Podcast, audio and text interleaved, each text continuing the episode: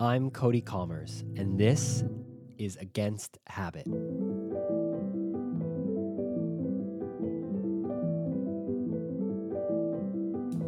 Anxiety. It is the only emotion my body believes is truly necessary for me to experience at 3 o'clock in the morning. To be sure, I'd rather be sleeping. And usually, how I respond to this experience is by listening to audiobooks or podcasts until I fall back asleep. I may get through more audiobooks that way, but it's hard for me to look at that and imagine anxiety as anything other than a burden. But I've recently been rethinking that relationship with anxiety. And in particular, one book has helped me start to change some of my beliefs about how anxiety works and what a healthy relationship to it might look like. That book is called Future Tense by my guest today, Tracy Dennis Tiwary. Tracy is a professor of psychology and neuroscience at Hunter College, where she directs the Emotion Regulation Lab. She's spent the last couple decades as a psychologist studying anxiety, particularly in clinical populations and children. In her book, Tracy argues that though anxiety is unpleasant, it actually plays a crucial role in our daily lives. What exactly is the benefit of anxiety? Well, here's how I'd put it the majority of our emotional lives is concerned with the present moment. Our brains are designed to get what we want right now, not to delay gratification until some unknown future date. The tension here is that while our emotions tend to orient us toward the moment, so much of our, our progress as individuals, as a civilization, depends on doing hard work now so our future selves or generations can enjoy its benefits. Anxiety is the emotional bridge between our present selves and our future outcomes. It is the emotion that makes us care about what rewards or punishments we'll receive in the future and motivates us to take action now in order to put ourselves in the best position for success later on. Without that emotional bridge, it's a lot easier to disregard what's going to happen in the future. Anxiety is the only part of our present selves that has a true emotional investment in how our future selves will feel. With this in mind, the appropriate relationship to have with anxiety is not to eliminate it, but to channel it. Anxiety can be incredibly motivating, and at a certain level, it's healthy. Throughout this conversation, we talk about the give and take of anxiety, but we also talk about how this fits into a larger conversation about how we're so often taught in modern life that what we should do is eliminate bad things. We should take the presence of bad things as a negative signal. We should be able to remove inefficiency, unhappiness, and all sorts of negative outcomes and emotions from our lives. But this is based on a false model, an inaccurate story about how life works and what it means to be human. This is the story of anxiety that we cover in this conversation. Engaging with it and not running from it is part of the larger story of what Tracy called the hard work of being human. Tracy's book is Future Tense Why Anxiety is Good for You, Even Though It Feels Bad. It is out now. If you enjoy this episode, you can subscribe to my Substack newsletter at againsthabit.com or leave a five star review on iTunes. Thanks for listening. Here is Tracy Dennis Tiwary. Can you tell me the story of what happened to you on September 11th, 2001? right. Yes, well, a lot of things happened on uh, September 11th, 2001, um, of course. And being a New Yorker, you know, we all, uh, every, I think, person on the planet remembers that day. But in addition um, to that terrible day, I was actually defending my dissertation. Um, it was um, a bit of a shocker because right before we went into the 9 a.m. dissertation defense, we had heard the news on the radio. Now, I was in Pennsylvania, so I was not back home in, in Manhattan. Um, and we had not yet heard the towers had fallen, and we had to make a decision. Uh, do we do this? And, you know, my academic advisors at the time, we decided that this you know we can get through this um, let's let's not uh, be derailed on this important benchmark so you know but, but, i successfully defended but but for me the the story that really started on on that day was um, you know my stance towards my career in psychology i have a degree in clinical psychology, and I later uh, retrained in neuroscience. My stance changed because I think of the, the moment that I entered the world as a professional. It was very clear that mental health was more important than ever.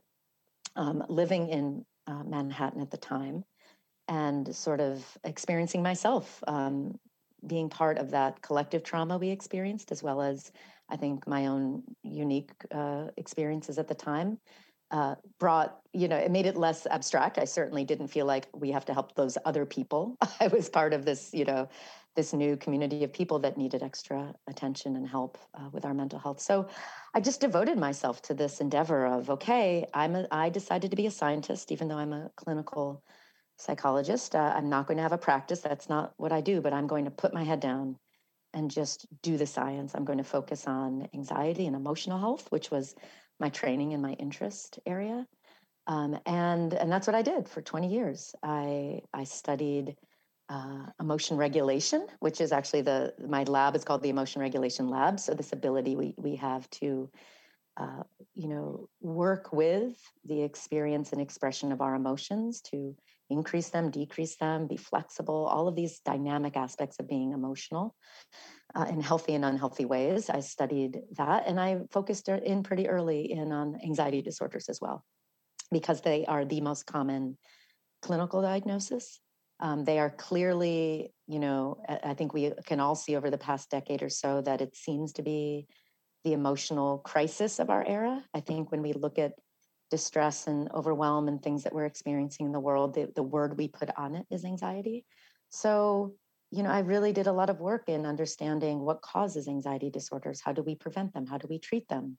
I'm um, also a developmentalist in, in especially in my early training, and so I really wanted to understand the implication of this for young people and how we can uh, protect kids, uh, build resilience. Uh, so I, you know, did this work, and just about I would say just five or six years ago, I finally kind of lifted my head up and looked around and said, okay, I've been doing this work. I, I, even founded a digital therapeutics company to lower barriers to accessing clinically validated mental health treatments. We, you know, and I, you know, I really thought, okay, we we must have done some good work here. And uh, to the contrary, it seemed as if anxiety disorders were more common than ever before, and that's what some of the statistics suggest. Certainly, it feels as if uh, many of us are struggling and don't have the resources to cope with a lot of what the world's throwing our way. We're worried about our kids. You know, we know, uh, many of us know that the Surgeon General, uh, Dr. Vivek Murthy, recently actually called uh, teen and child mental health the, the public health crisis that we're facing now. So I feel that we'd failed, um, frankly, that I had failed as a mental health professional. And that was really the spirit in which I wrote the book to really try to look at this mystery. We have amazing science. I've been part of that. We do have amazing treatments. We have cognitive behavioral therapies. We have science-based wellness practices. We have we have so many things uh, that can help and support us. But yet, we it seems that our mental health is worse than ever before. So my book was really uh, uh trying to address that mystery. So your book is future tense. And um, a key part of the argument that you're making is that we get the story wrong about anxiety, that actually we fundamentally misunderstand that. So, by way of getting into making that argument, can you sort of walk me through how you went from that general observation about the world of, okay, uh, there's clearly a disconnect between what we're studying and, and the sort of outcomes we'd like to see in society generally, and going from that general observation to I specifically think that we've got the story wrong on anxiety, and that's what I want to address in this this bigger work here. I I chose anxiety as my topic in part because it was my expertise, but but I think really because it did seem that this was the crisis of the moment. Now I'm a Gen Xer, and when I grew up uh, in the 80s, you know, 70s and 80s, uh, we um, we had a lot of distress too back then. we had a lot of experiences, but we the the label we put on it was stress. So anytime there was something burdening us, even if it was something good and exciting, you know, planning for a wedding, how are you doing? Oh, I'm stressed, but it's okay. And you, you know, today though, that word that we put on uh, to, everything to describe our challenges is anxiety. So that was the first hint to me that there was something unique about anxiety. And then the second thing is someone who studies anxiety. Um, what I've realized is if you if you look around and and see what our treatments for anxiety are, the gold standard treatments, many of them are cognitive behavioral therapies. And what you do if you have an anxiety disorder or um, a trauma related disorder or obsessive compulsive related disorder, all of those used to be on the under the umbrella of anxiety disorder. And then after DSM five, our our diagnostic manual, they, they we partition them out a little. But the treatment for many of them is the same. It's called exposure and response prevention. And what you do is you uh, teach people who've been chronically avoiding uh, their anxiety provoking uh, experiences. And that's really a hallmark of most anxiety disorders. So, people who are avoiding those experiences and can no longer cope, you teach them to expose themselves to their feelings, their stressors. Um, if they're phobic, you know, say you're you have a snake phobia, you gradually learn to expose yourself to snakes. If you're fear fearful of flying, the same goes there. If you um, have chronic worry, you start to uh, actually learn to um, kind of be with the things that you're worrying about rather than spiral off into all these other ways of coping. So, exposure is the very first step, just being with and accepting these difficult emotions. And once you've exposed yourself and started to learn to be with them, then you learn different ways of coping, ways that are not about avoidance. And that's where the response prevention comes in, because the response that you're preventing in these techniques is avoidance and suppression and escape. So rather than, um, and you can see this um, very clearly in the nature of, of OCD, obsessive compulsive disorder. So, uh, obsessive compulsive disorder, the obsessions you have, maybe it's an obsession with cleanliness. Um, you're afraid of all sorts of um, infection, for example. Um, that obsession causes you anxiety. And the compulsion, which is some act that you do, some ritualistic act, um, something to you feel might protect yourself. Maybe it's washing your hands a hundred times a day, whatever it is. That act, that compulsion, actually serves to avoid the feeling of anxiety you get because of your obsession. And it works for a brief moment, but then the anxiety comes, you know, raging back at you because it doesn't really work. So, what you do when you treat OCD, much like when you treat other anxiety disorders, is that you help people be with the thing that's causing them anxiety and stop the avoidance. So, okay, so here I, have I've learned and taught this for 20 years. And then you look at how we in the world are communicating with people about anxiety and what are we telling them? We're telling them that all experiences of anxiety um, are, are worrisome. They're at the least uh, potentially dangerous. And at the and and actually probably more likely what we're saying is that it's a disease or sort of when you really have intense feelings of anxiety, you might be on the road to an anxiety disorder. So, what do you do when something is a disease, um, a danger, or a malfunction? You avoid it, you fix it, you eradicate it. So, we know that the treatment for these problematic experiences of anxiety, anxiety disorders, is to stop avoiding, is to actually stop um, reviling and fearing these uh, these anxious feelings and starting to work with them. Yet we're constantly telling people that anxiety is a malfunction, it's dangerous, it's a potential disease, and that that is what we need to fix before anything else can work. One of the reasons I'm really drawn to your argument here is that I guess one of the things that I've been thinking about a lot in my own life is the uh, what it means to have the presence of bad things and whether or not to take them as a negative signal. So what I mean is that most of us the way if we have something in our lives that you know we find aversive that we're you know that we don't like we we say okay well um I want to do something to change that. I I want to do something that's that's that's going to eliminate that. And the more, the further I get into adulthood and just life and all of these things, it's like, you know, I'm not sure that we can play the elimination game for all bad things. And if that is the game we're trying to play, it's at some fundamental discord with the way reality actually works. And anxiety is one of those things that, by virtue of trying to eliminate it, you are acting against the nature of, of how it works, and therefore um, the way to um, to deal with it is more to to channel it um, to to use it for something to to manage its presence rather than to try to seek uh, its its absence. Right. Beautifully put. Uh, I agree. It's the nature of anxiety to be unpleasant. It can't work unless it's unpleasant and it makes us sit up and pay attention. But between psychology, psychiatry, uh, the self help world, we have come to believe that, that emotional, mental health, that well being is the absence of discomfort. And that is the fundamental mistake that we've made. Because there's no such thing, as you say. I mean, it, life just doesn't work that way. It's a, it's a loser's game to try to say, unless I get rid of all discomfort, unless I'm happy all the time, I'm going to fail as a human being. It's really this, you know, I sort of talk about this as sometimes as a as this toxic standard of positivity, but I really mean that word toxic in that way. Because when we hold ourselves to this standard, it makes it, you know, it, it primes us to do all the wrong things. It primes us to be afraid of those unpleasant feelings. It primes us to, which means we can't master them as easily.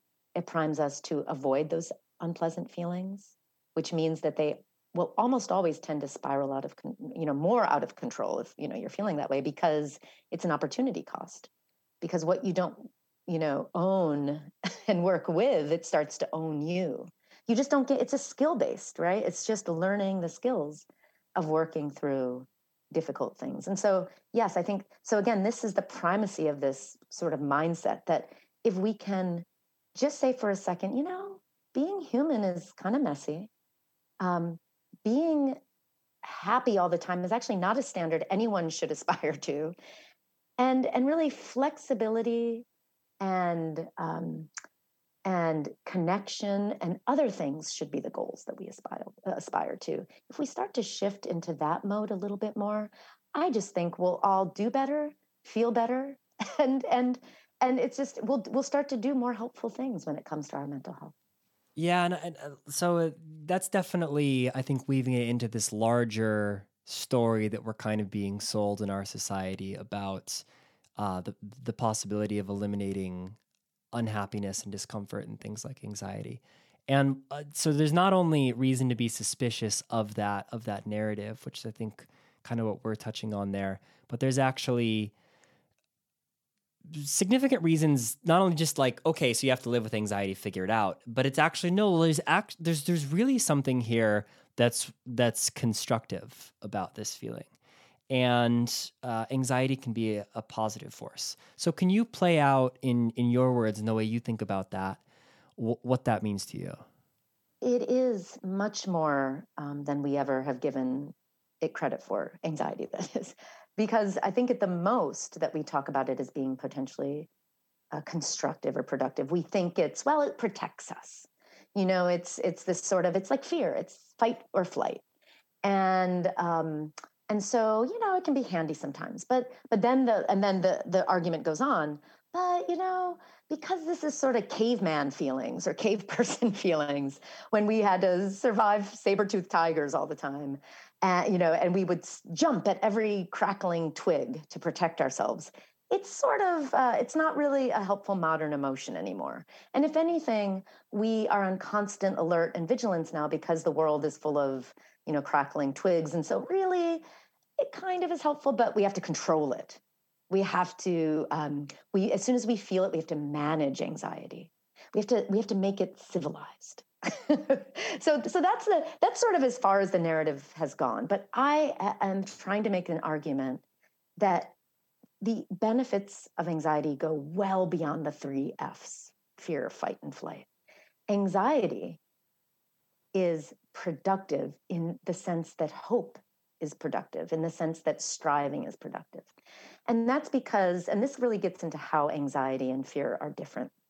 And it also takes as a starting assumption that anxiety, like all of our emotions, is an evolved uh, advantage. And you know, this is not a new um, idea. You know, Darwin, the third book in his trilogy on his evolutionary theory, was the expression of emotion in man and animals. So, yeah, so I'm not, you know, making this up. And and actually, all of functional emotion theory, which is one of the predominant emotion theories in psychology, really argues uh, that yes, emotions aren't always helpful in the moment, but they evolved to give us uh, certain advantages of information and action readiness. And so, but but let me take a, a step back to um, really make drawing the distinction between fear and anxiety. So, fear is the appraisal that there's danger right now in the moment, in the present moment, and it's certain. It is someone running up to you with a knife drawn, right? Or a snake about to bite you. And so um, fear, well, thank goodness fear is there because then it activates you very quickly and, um, and really you don't need any conscious awareness to react. Um, it primes you to fight or take flight and it recruits all sorts of biology and memories and cog, you know cognitions and it and it and it makes us into uh, an efficient machine to deal with the threat um, at hand. Now it can get out of control sometimes, but but it has the stuff to protect us in the moment. Anxiety, in that sense, is nothing like fear because anxiety is not about the present moment. It's about the uncertain future. So, anxiety is nervous apprehension about the uncertain future, which means um, the future, because it's uncertain, could be dangerous. There could be a threat uh, around the bend. So, say you're waiting to get back medical tests from your doctor. So, it is a possibility that you have cancer. But anxiety is also the uh, awareness that you might not have cancer. Or you might not have something, you know, if we go out of the medical realm and maybe it's that you have a big job interview coming up. You know, it's the understanding that you could really bomb at this job interview. That's that's the that you're holding in your mind the, the potential for for danger or threat or something bad. But you could also crush it and you really care about this job interview. You want this job. Anxiety is the emotion that tracks the discrepancy between where you are now and where you want to be in this uncertain future. And so that appraisal of, of that potential future, it, you know, it, it leverages one of the triumphs of human evolution, really, uh, the ability to simulate the future and think in exquisite detail about the future, where you can hold in mind at the same time a potential negative outcome, but also a potential positive outcome.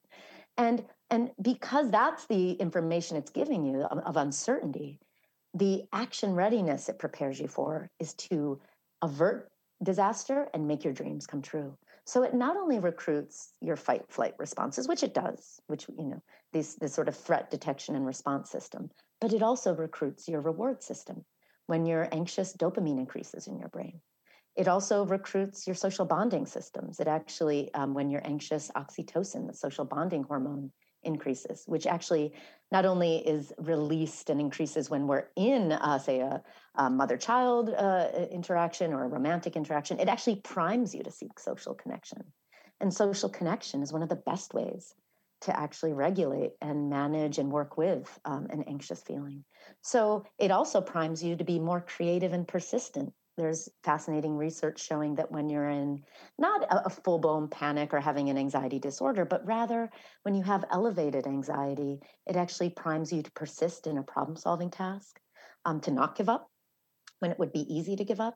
And it also um, primes you to think more outside of the box and to come up with different solutions. So these are just three small examples of the ways that you know, anxiety isn't just protective, it does these amazing positive things for us so that we're better able to work towards and strive towards the goals uh, that we want to achieve. I want to take a shot at summarizing some of what you said there in the terms that kind of you know make make the most sense to me and, and see if you feel that it's a fair representation of, of your main points. Um, so I guess the way that I would summarize that in a single sentence is that anxiety is the emotional bridge between our current selves and our future outcomes.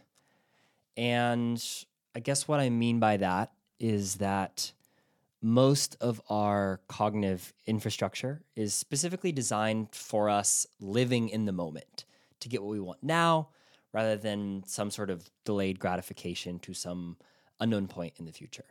Um, in decision making literature, which I guess is, is closer to what I'm what I'm studying, this would be temporal discounting uh, you know, a reward or now is is worth more than a reward that's received later in the future. And this is kind of what you're saying about fear versus anxiety is fear is very much concerned with well what is going to happen to us now? What are the outcomes that are immediately present? And anxiety puts us in relationship with um, you know temporally distal outcomes. And so this uh, this is important because the majority of our systems for cognitive emotional processing are about uh, you know this focus on the present. Uh, but we as humans that this is like this is what we can do. We can imagine the future we can simulate the future we can care about the future.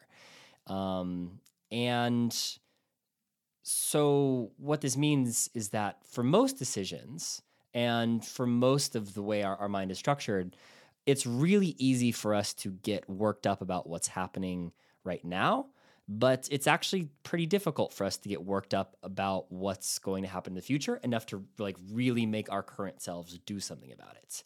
And anxiety is the exception.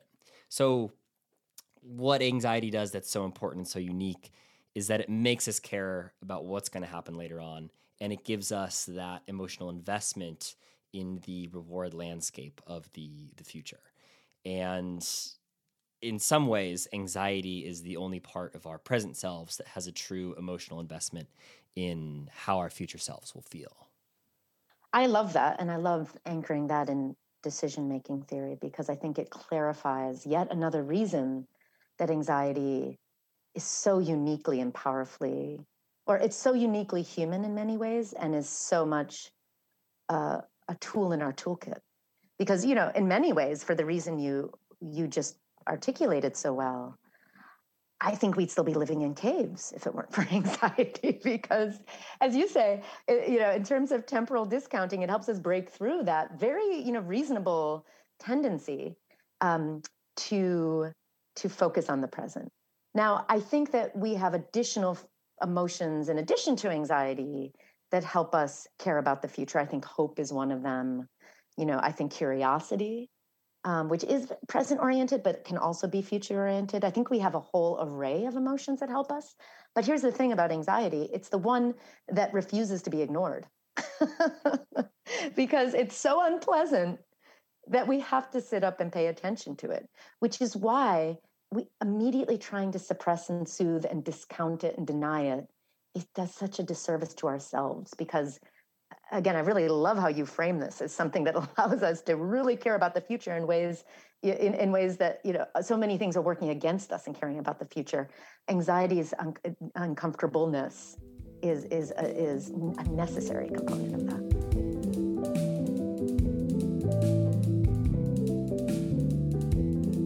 Yeah, but I think I mean I just think that's I'm I'm I've uh, this is why I love having conversations with academics because I think you're really, um, I hadn't thought about, because I'm not a decision making theorist, I'm an emotion scientist. So I hadn't really remembered how heavily this notion of temporal discounting is is weighed and i remember 20 years ago i mean when i was being when i was in your stage as a graduate student i remember how cognitive theories always treated emotion as sort of this little box. You know, you see the models with the boxes and arrows, and emotion would sort of be, especially the neuroscientists, emotion would sort of be this little box on the outside, sort of tweaking the system as maybe maybe a moderator, or a little, or almost like just a source of noise. That would be emotion. You know what I mean?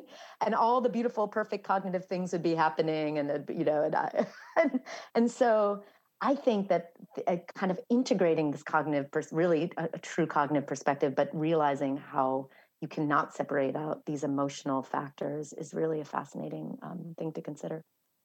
I think it's difficult to like overestimate just how important that connection is of, you know, the, exactly the interplay between emotions and cognitions in this case, and, and just how powerful anxiety is in that context and then it's like oh well that is the thing that makes present me care about my future outcomes. It's like oh yeah that actually that's super important. Of course anxiety. But I, I, I, mean people won nobel prizes because they decided that maybe people weren't totally rational all the time. You know and uh, i think another way of illustrating this is that you compare anxiety with fear and it has this similar dynamic as well. As fear is concerned with the moment anxiety is concerned with the future uh, but I also think it's important to contrast anxiety with contentedness. And so both fear and anxiety are fundamentally motivating emotions, they spur you into action. And contentedness is the opposite. right? If you're content, then sitting there and reveling in your contentedness sounds pretty dang good. And, uh, you know, but uh, one of the hallmarks of anxiety is that it, it spurs you into action. And so uh, that that's that is there's this crucial link between like you said you know we'd be living in caves still if we if we didn't have this emotion potentially right because it is the thing that not only makes us care about what's going to happen in the future but it's like oh well shit i should like sit up and do something about it now in order to obtain yeah. that future outcome that i want otherwise i'm not going to get it and the reason that you have that insight and that like it actually means something to you and that you do something based off of it right now is because of that you're only anxious when you care. And for me, this insight comes from an intellectual perspective. It actually also comes from a personal perspective because when I was so if it, you know a lot of us it's me search research right when it comes to when it comes to if you find someone for whom that's not the case uh, direct them my way and I'll have them on the show right? No seriously. Um, but the interesting thing for me is I think the me search for uh, part of my research is just the emotional aspect of it because emotions I've always been a very emotional person struggle with different emotions. The emotion um, that I have not struggled with as much is anxiety, actually. What I have struggled with is depression. And I know it very intimately. I, I suffered from uh, a major depressive disorder when I was a teenager. And I, I, don't suffer from that now, but you know, it's always a vulnerability. So one is aware of one's vulnerabilities that when life throws you too many curveballs, when your ability to cope feels like you're it's being exceeded, you know we all have those vulnerabilities that come out. So so it's depression for me. Here's the thing about depression. You don't you cease to care. You cease to believe that change is possible. The despair is the painful part of it. The loss depression like sadness is this reaction to loss. And you can be a person who actually and i am an extremely reward focused person in the sense that i strive towards things. I believe i can affect change and so a lot of people who end up being depressed still have intact this sort of joie de vivre and they have joy in things. And I, I'm very high joy and high positive affect as well. But at that point in my life, there were too many incursions on that. And I I felt that I could no longer affect change. And anyway, I'm not going to do a psychoanalysis of myself, but but all that to say, the thing that was so difficult about depression is not is not the same as what's difficult about really debilitating anxiety or an anxiety disorder because I was no longer in it to win it when I was depressed. When you're anxious, you believe you can still do things in the world. Worry is the belief that you can still control the future, right? Uh, you think that you can do things by worrying. You care about the world around you. So it's extremely painful. i i want to draw a distinction in a moment with anxiety disorders and anxiety, which we haven't done yet. But, but there's that different phenomenology to this painful emotion, anxiety, compared to something like depression. I I feel like I I'm pretty sensitive to the distinction that you outlined there because I certainly identify in myself manic depressive tendencies. I'm not a clinical psychologist, um, and you know, so I, I I don't have any particular reason to suspect that it's uh, a, a full clinical problem, but certainly there's no doubt that the tendencies are there, and that is exactly the defining characteristic of that swing. Of basically, it goes from uh, everything matters to nothing matters and that is the like sort of fundamental experiential component of that back and forth. And so this is a really this yeah it's it's a very meaningful dimension uh, for for me personally as well. And i feel that that distinction has been really important to me because it helps me understand how there have been times in my life where i actually used anxiety or, or something along that spectrum to activate when I needed to activate, to care when I needed to care. And this is where our and this is where sort of the, the the fundamental goal of my book, which is a mindset shift about anxiety, but honestly, all difficult emotions. Like I think I need to write five or six more books and like try to rescue all the difficult emotions. You know what I mean?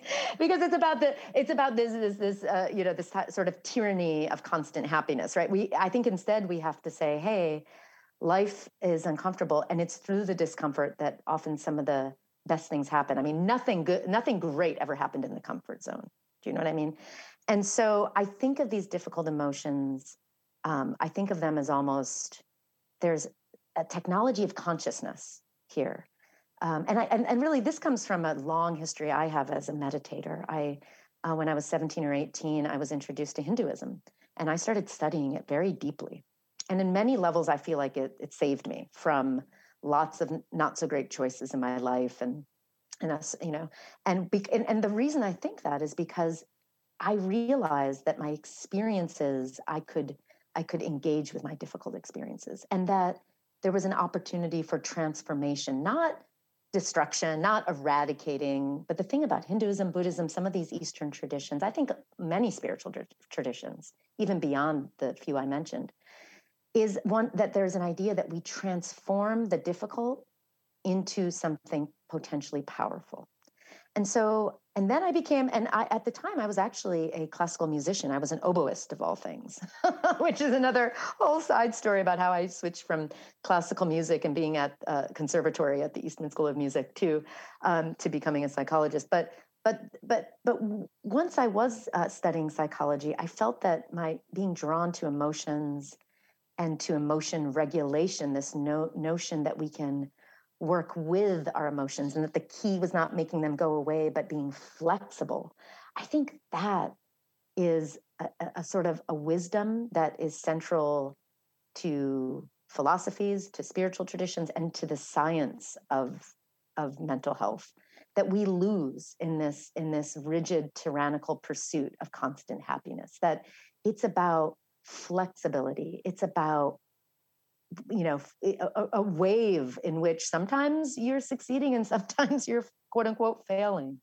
You know it's a growth mindset about emotions. It's all of these things. I use that wave metaphor um, i've used it in a few places. I kind of love it. I'm going to keep saying it until someone tells me to to shut up about it. But you know emotions like anxiety are a wave and yes you can drown in them but they are energy and they push you forward. And so we can also learn to swim. We can also learn to surf them. And I think that's the key idea that I want to discuss with people, I want to ask people to consider when it comes to anxiety, especially.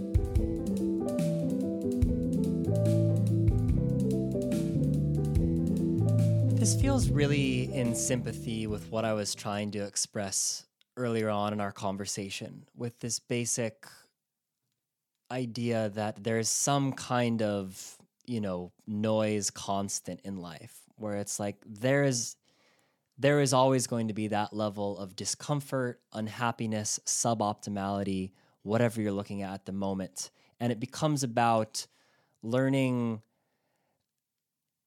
a how how to deal with that but but b also how it connects to the larger human experience and and meaning right? Because it's not just about like oh i always want to feel good in this very immediate kind of self-serving way all the time but it's like no i'm creating this larger connection between me and the rest of humanity. I think that that's um, a pr- deeper appreciation of of suffering and suboptimality and everything in between can be a part of that but um but yes but having but but acknowledging that there's this um it, it, it there's always going to be some f- version of that and saying I am going to to lean into that and build with that in mind and not try and um, push against that in a way that's really going to put me at discord with reality.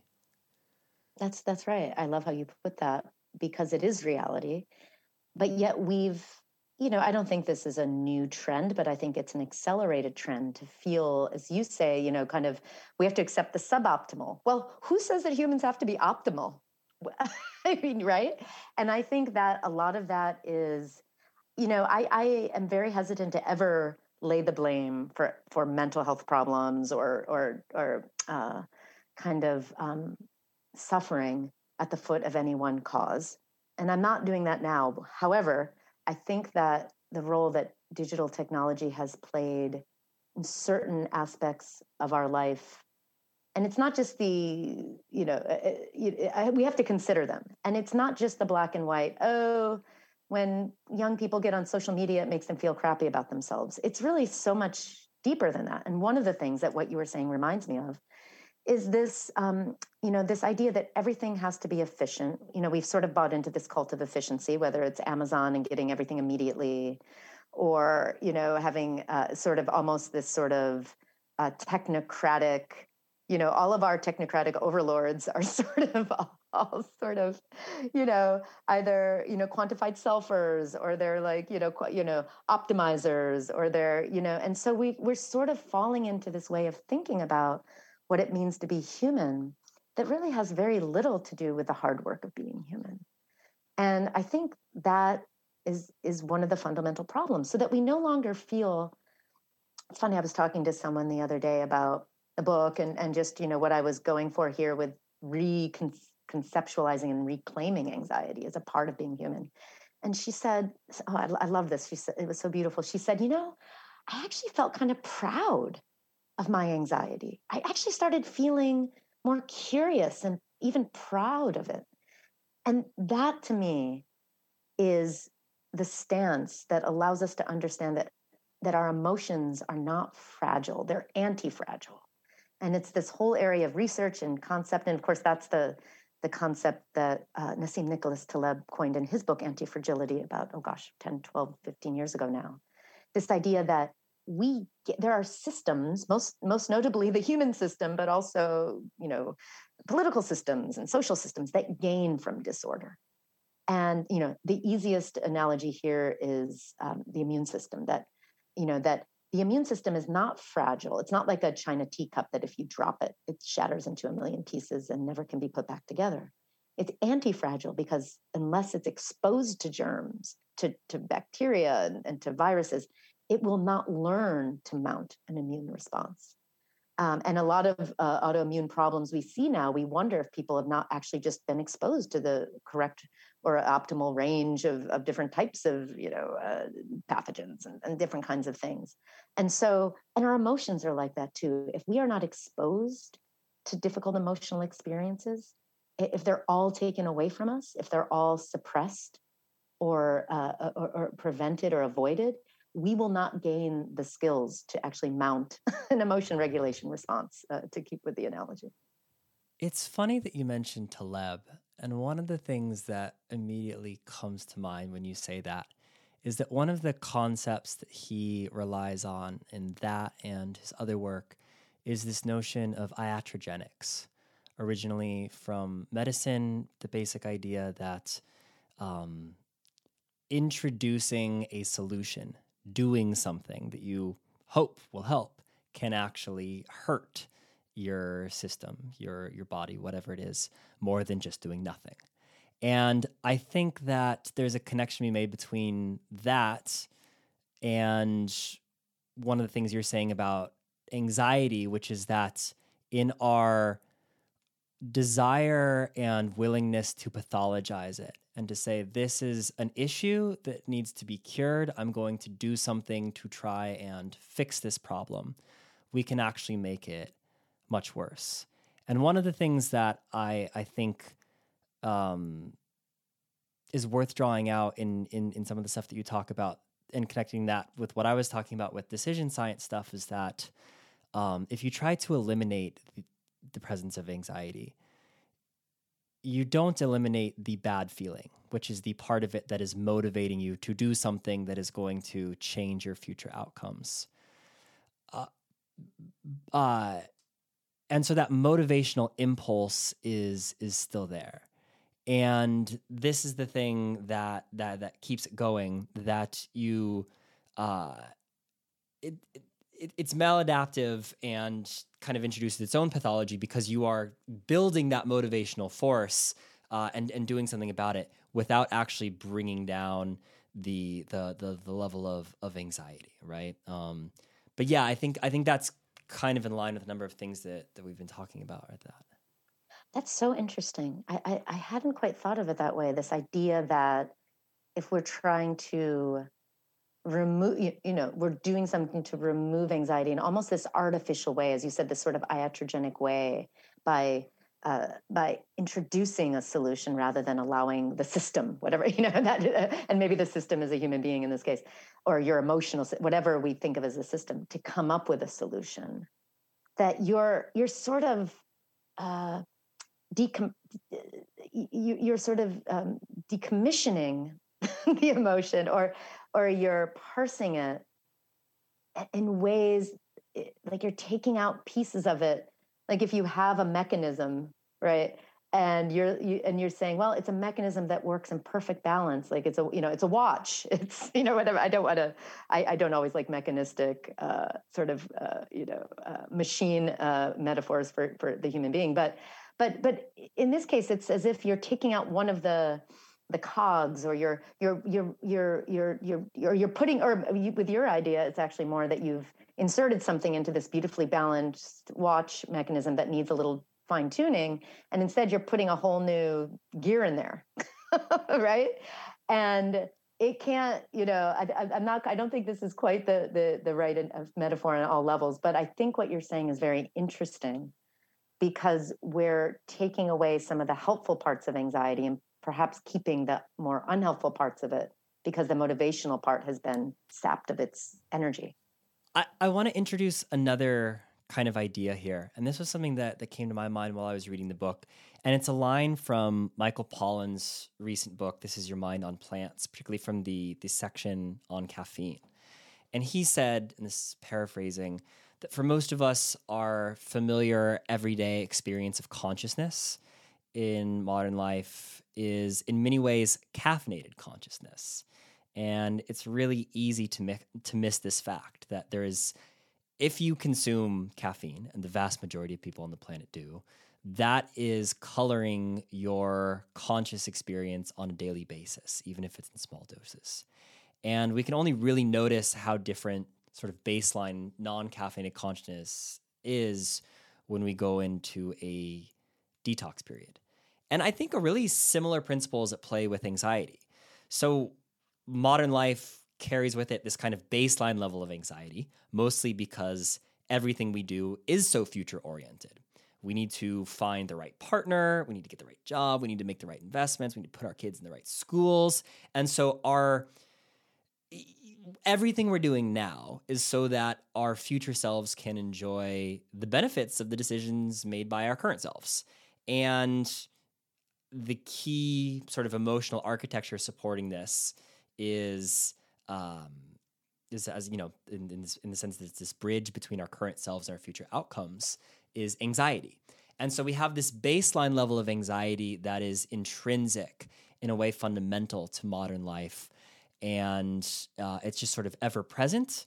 And that observation can be hard to miss be- or hard to hard to see because it becomes you know the fish the fish in water right? It's just always all around us and we can notice the the deviations from the tonic uh, you know level of, of anxiety. Um, but but it is it is always there in a certain way. That's very interesting. I, I think one reason that anxiety this is sort of the new age of anxiety and of course the, the last age of anxiety was post World War II, and that's when Auden wrote the poem entitled Age of Anxiety. So we have this kind of phrase now. And now we're in an age of anxiety, as you say, perhaps because this modern era requires us to be more future oriented than ever. There's a lot of complexity and there's a lot of uncertainty, right? And especially, and listen, all of this was happening before the pandemic, but certainly the pandemic has ratcheted up those trends.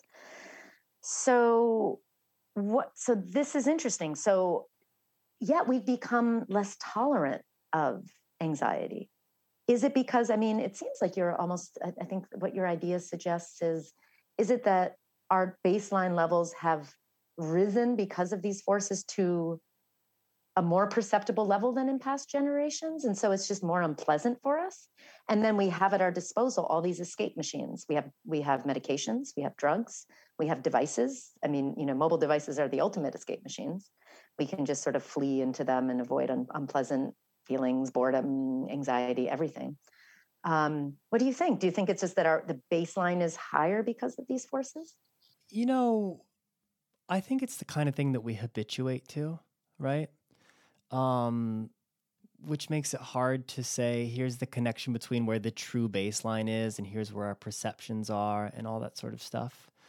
Um, so I I don't know. Um, and I'd be interested if you did have something uh, in answer to that. But one one thing I, I think I want to add in addition to to to the that question is, I think the the observation for me comes in uh, when I take time off from work, and I tr- I think I try to do this on a level that is more often than my peers because, you know, so the premise of the show is against habit. And a lot of it is, you know, kind of themes that we've talked about, is in like chasing the ultimate productivity system is something that we're really taught to do in a, in a lot of ways, but is a very flawed concept.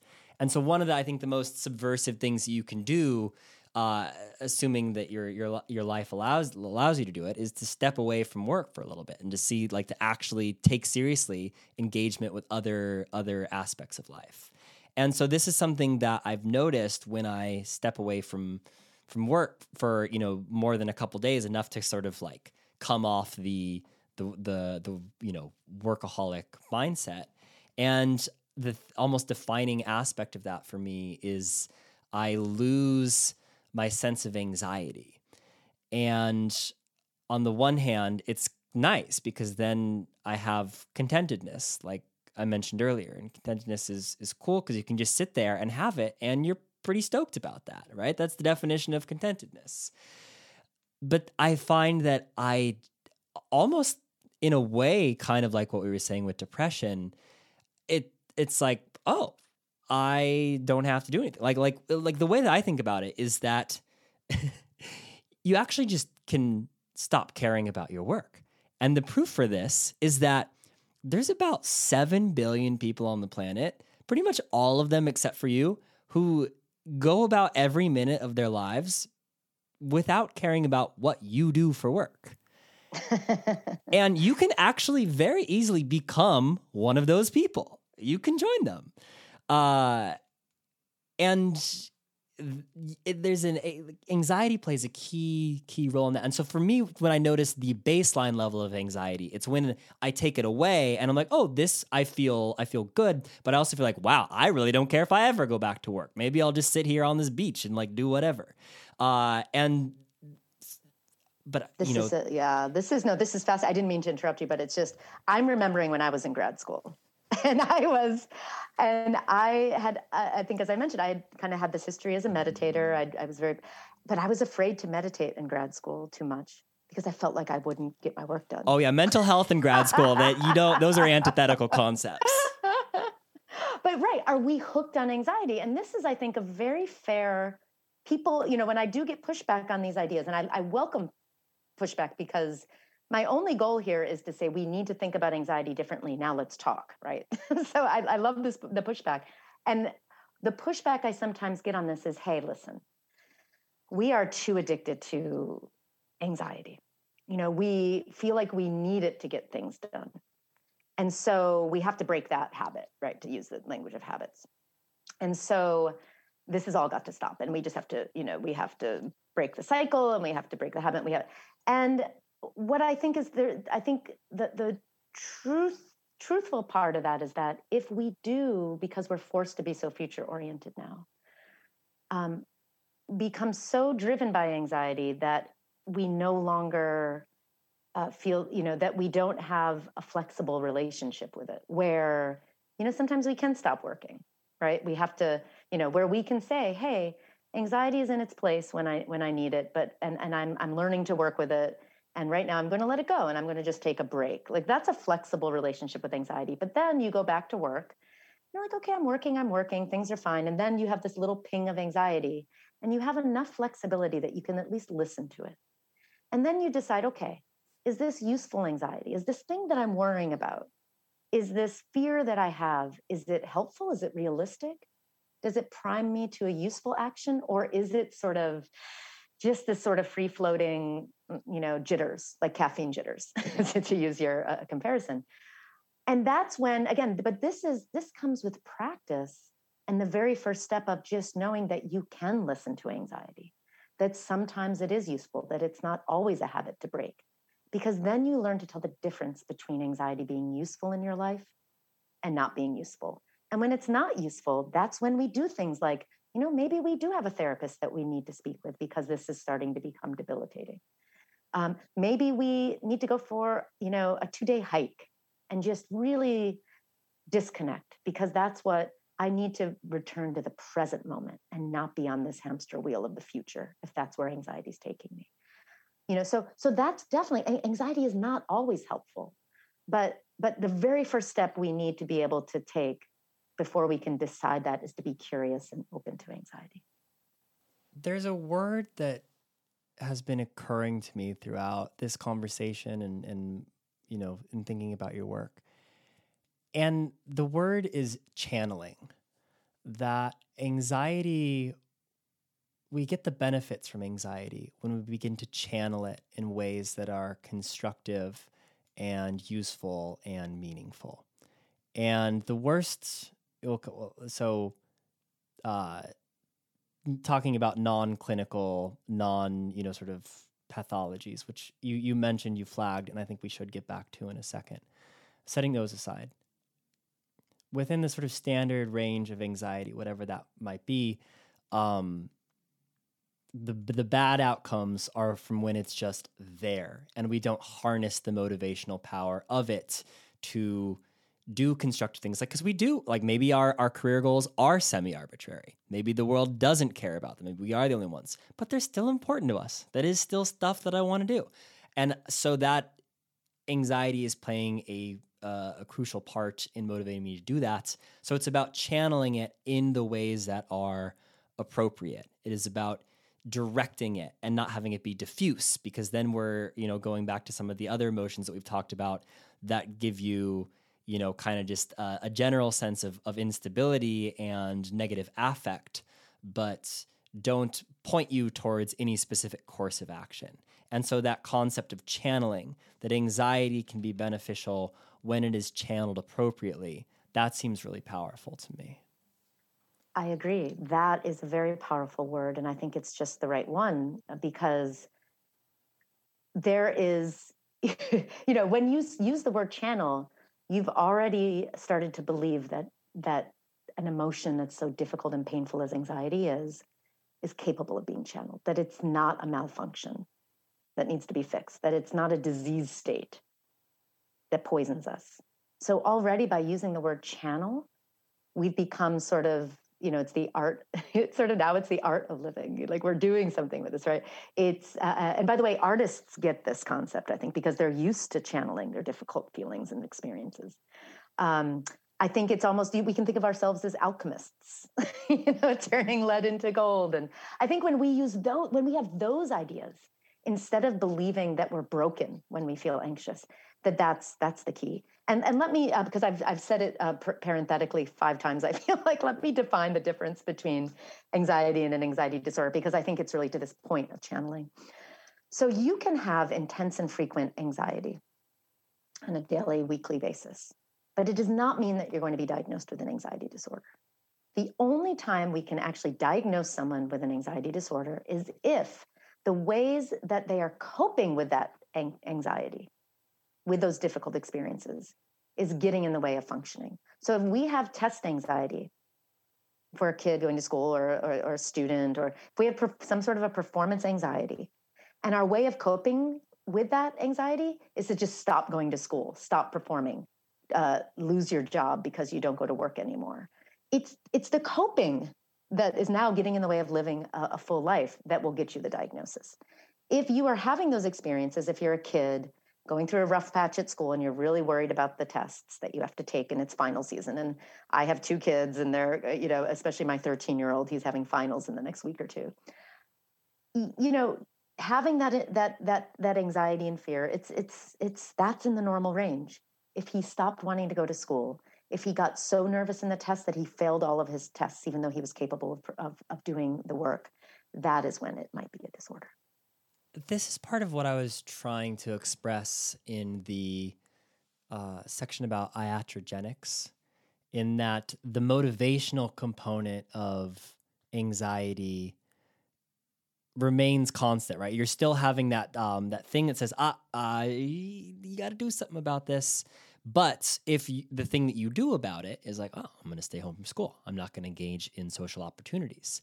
I'm going to, you know, sideline myself, and that is going to be then you are uh, that is going to be my strategy for dealing with this. Then you're stuck in that loop, and um, that seems to me like the the big that's the direction that you don't want to go. There's some sort of red line there crossing over into pathology, but then there's there's shades of uh, you know sort of the, the, how how you know of negatively valenced out, outcomes how significant uh, and how stark that the, the negative outcome is yeah, because the functional analysis from an emo- from a functional emotion theory analysis, what anxiety is, is it's the appraisal of future uncertainty, right? So that's so every emotion has an appraisal and an action readiness tendency that defines it.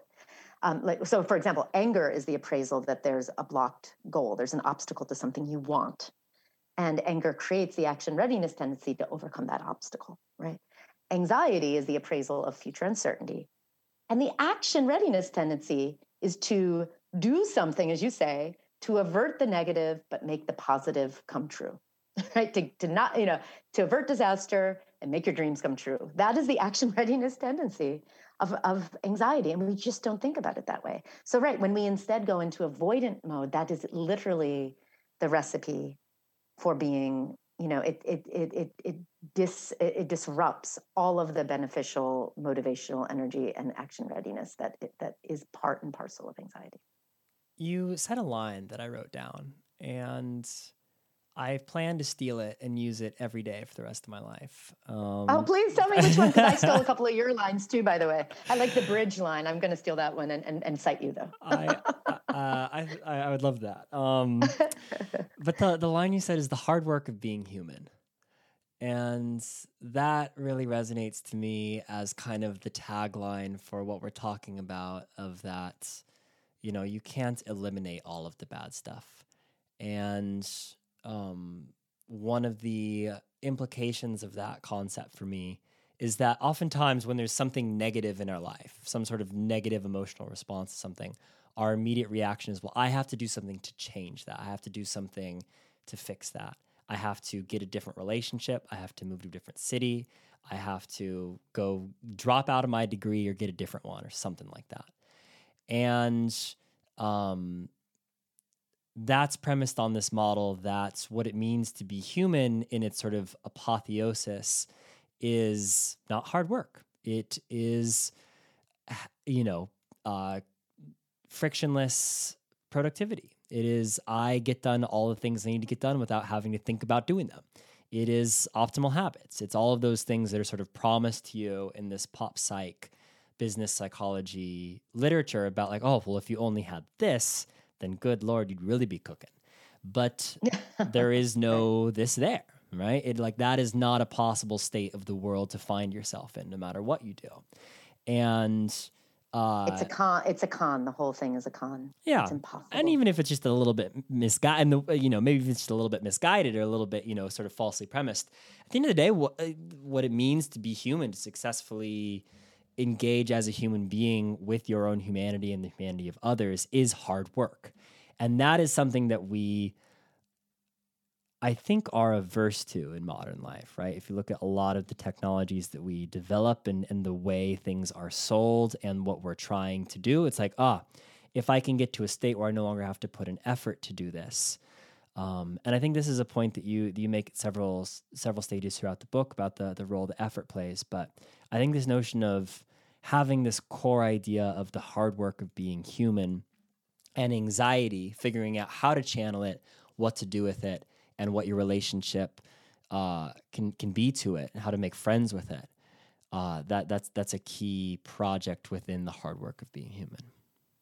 I, I agree, and I, I, think as you were speaking, I was thinking about you know the old um, you know Marxian phrase that uh, that religion is the opiate of the people. And and listen, I'm not I'm not uh, I, I'm not defending that approach, except to say it feels as if this this cult of convenience and of comfort is the new opiate of the people because we're just taught that it's a failure to be uncomfortable, and so take this drug, uh, get this product uh, you know, get on this social media platform. And I, I think that what we have acquiesced to, mostly unintentionally, is to become these products. We are just a cog in the wheel of this hyper consumerism right now, where the value of something is how much you, as a uh, you know, uh, you know, as as a product yourself. If you're you know, if you're say you know, kids learn today that they're only as popular as the number of followers and likes and reshares they get, right? So we're either something to be consumed or we or we're, we value ourselves by what we are able to successfully consume. And it's um, and it's not to be a super philosophical about where we are right now. I think it's just observation that that these are the messages and I think a lot about kids because I am uh, not only am I a parent, uh, but I am also a, a, developmental psychologist by training. I actually, the book was at first meant to be a book about teen anxiety because it, it it's something that all of us, whether or not you have a teen or, you know, everyone knows a teen and is probably concerned about a teen at, at this day, you know, at this moment in time. But, and, and now it's a book about for everyone and about everyone. But I think what kids are facing right now in this moment in time and this and this hyper consumeristic approach to identity formation and the cutting off of value systems and being able to find a sense of purpose. And this sort of also this sort of oh if you're not 100% happy there's something wrong with you. I mean it's a very tough mishmash of things right now for kids to navigate i think they can do it i actually am not one of those gen x old people hating on the younger generation. I think that that that young people today are amazing. I think they're reinventing sort of what it means to become an adult. I think it's not all successful, but I think a lot of it, I think they have a lot on their plate to contend with. I think that they're powerhouses. I really believe that, but we have not made it easy for them.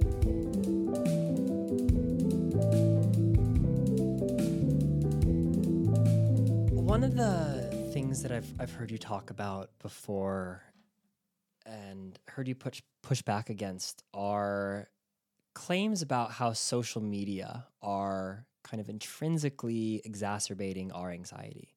So in particular, there are these data that were made popular by Jonathan Haidt and it essentially shows that there's this perceptible uptick in suicides among teenage girls after the introduction of Instagram or, you know, essentially teenage girls who grow up with Instagram in this critical sort of junior high period, you know, you see this really alarming uptick. And your argument against that, as I understand it, is look, those trends are, are correlational, and more than that, the data set that they come from are it's not especially nuanced. And there are other studies. Um, one that I've heard you mention is that there's uh, one led by an Oxford team analyzing a data set of 300,000 young people that showed that screen use among ac- uh, adolescents resulted in the same drop in well being that uh, eating potatoes did. it's one of the great it's one of the great reanalyses of a of an epidemiological data set. yeah, which I've always been very skeptical of potatoes myself. So I oh, I'm half Irish. I love me my potatoes. oh yeah, well. You're drawn to um, them, though, right? You're drawn to them. One one is drawn to them. I think that potatoes, if uh, probably probably probably should we should probably uh, talk about children's mental health rather than nature. Yeah, we should probably get off the potato. Because uh, we could we could do another hour and a half road. on yeah. potato. We could do another Clearly. hour and a half. That's.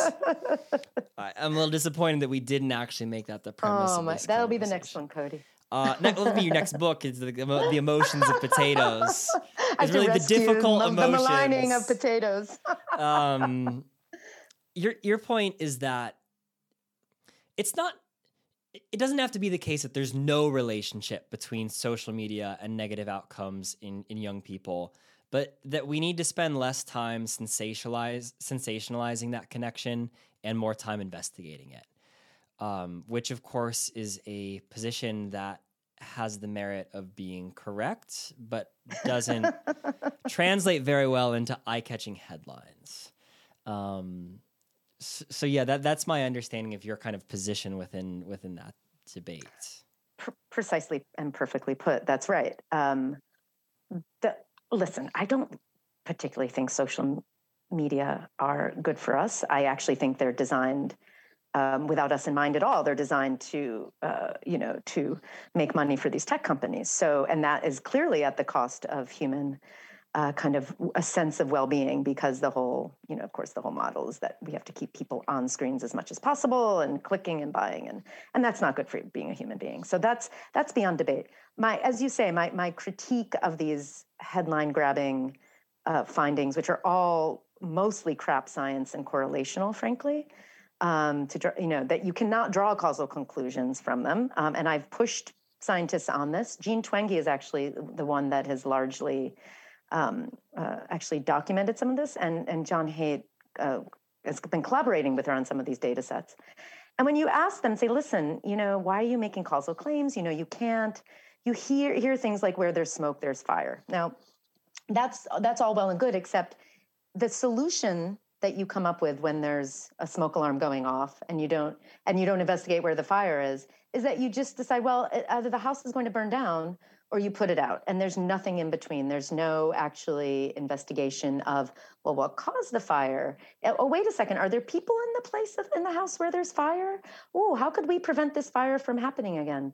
So the lack of nuance is actually costing us in terms of finding real solutions.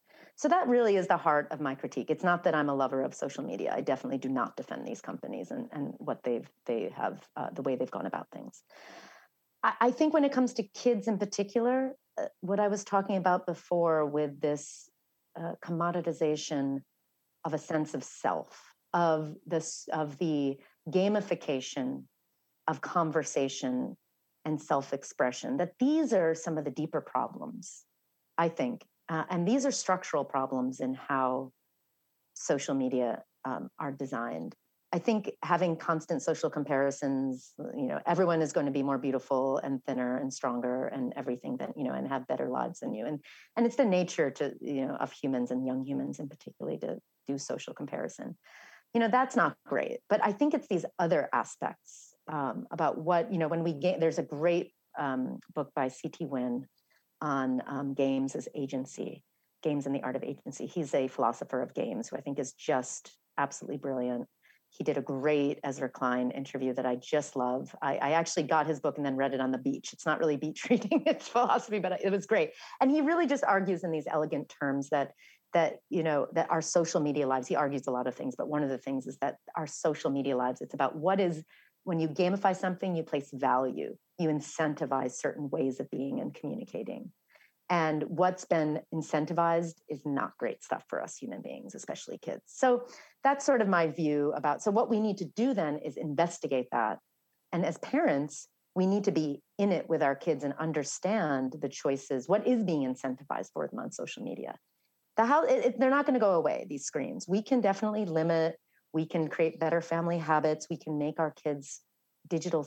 We can empower them to be digital citizens who can make choices but the screens are not going away so we have a much harder job ahead of us and, and that's and that's really fundamental to my stance Tracy, you've been more than generous with your time, and uh, I've really enjoyed talking to you. And I want to end on a positive note here with one of the things that you said, which is that you think that, uh, you, well, you described Gen Z as a powerhouse.